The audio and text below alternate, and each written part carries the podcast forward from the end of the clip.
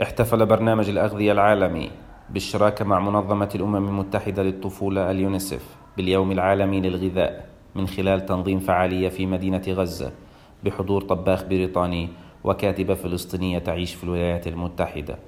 وعرضت مشاركات فلسطينيات خلال الفعالية أطباق لمأكولات فلسطينية معروفة تحتوي على مكونات غذائية صحية ومتكاملة. وقال ستيفن كيرني مدير برنامج الأغذية العالمي في فلسطين أن هدف الفعالية هو تعزيز توجه السكان المحليين على الأكلات من مواد غذائية صحية.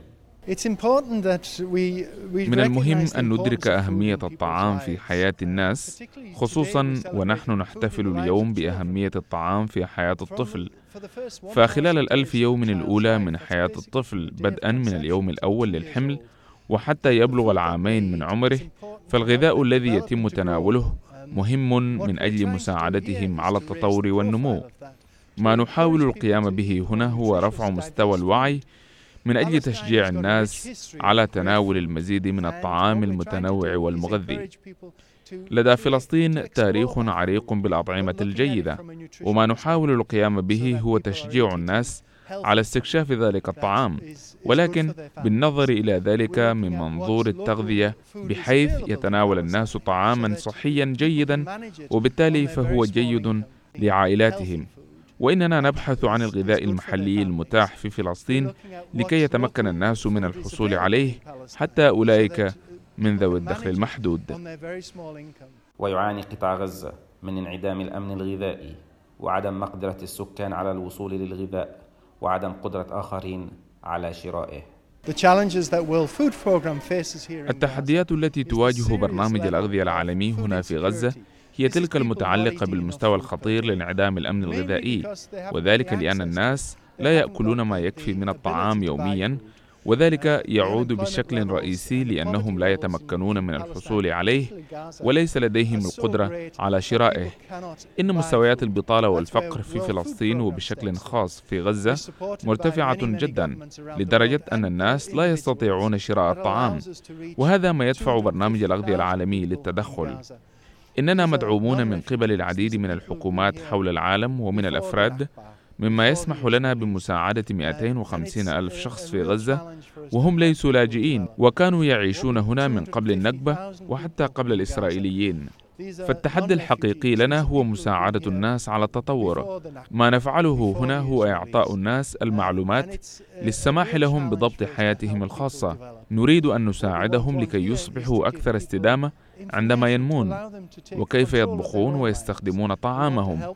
ومثال بسيط على ذلك معرفة كمية الزيت المستخدمة في عملية الطبخ. فليس هناك حاجة لاستخدام كمية كبيرة وتلك هي الطريق لتكون اقتصاديا ولكن أيضا لتأكل بشكل صحي في الوقت نفسه. بدورها قالت جينيفيف بوتان ممثلة اليونسف في فلسطين أن الاحتفال جاء بمناسبة مرور ثلاثون عاما على اتفاقية حقوق الطفل. اليوم يسر منظمتي اليونيسف وبرنامج الأغذية العالمي إقامة هذه الفعالية معا في غزة. وذلك بمناسبة اليوم العالمي للغذاء. وقررنا هذا العام التركيز على الأطفال وحقوقهم ليس فقط في الغذاء. وإنما في التغذية الجيدة. هذا العام نحتفل بمرور 30 عاما على الاتفاقية الدولية لحقوق الطفل. وهي المعاهدة التي صادقت عليها الحكومات في العالم أكثر من أي معاهدة أخرى تتعلق بحقوق الإنسان والتي تنص على أن الأطفال لديهم حقوق وأحد هذه الحقوق هو حق الطفل في تغذية جيدة. لأنه بدون تغذية جيدة فإن الطفل سيفقد كامل إمكانياته. ما يقلقنا هنا في غزة هو أن الأطفال يأكلون إلا أنهم في بعض الأحيان لا يأكلون الطعام المناسب. وينتهي بهم الأمر بالمعاناة من نقص بعض الفيتامينات والحديد. وهي عناصر أساسية لنموهم ولتطور عقولهم لكي يتمتعوا بمستقبل مشرق. طاهيات فلسطينيات من قطاع غزة. تحدثنا عن المأكولات التي شاركنا بها في الفعالية والتي كانت من ضمنها المفتول وطاجن الخضار. مشاركة بطبخة المفتول وهذه الطبخة طبخة تراثية بيطبخوها أجدادنا من قديم الزمن وهي طبخة محبوبة عند الشعب الفلسطيني وهي تعتبر يعني طبخة شهية كتير كتير. كل أفراد الأسرة بيحبوها وهذه الطبخة تراثية. بالإضافة إلى ذلك هي طبخة صحية لأنه كل مكونات الهرم الغذائي تقريبا فيها.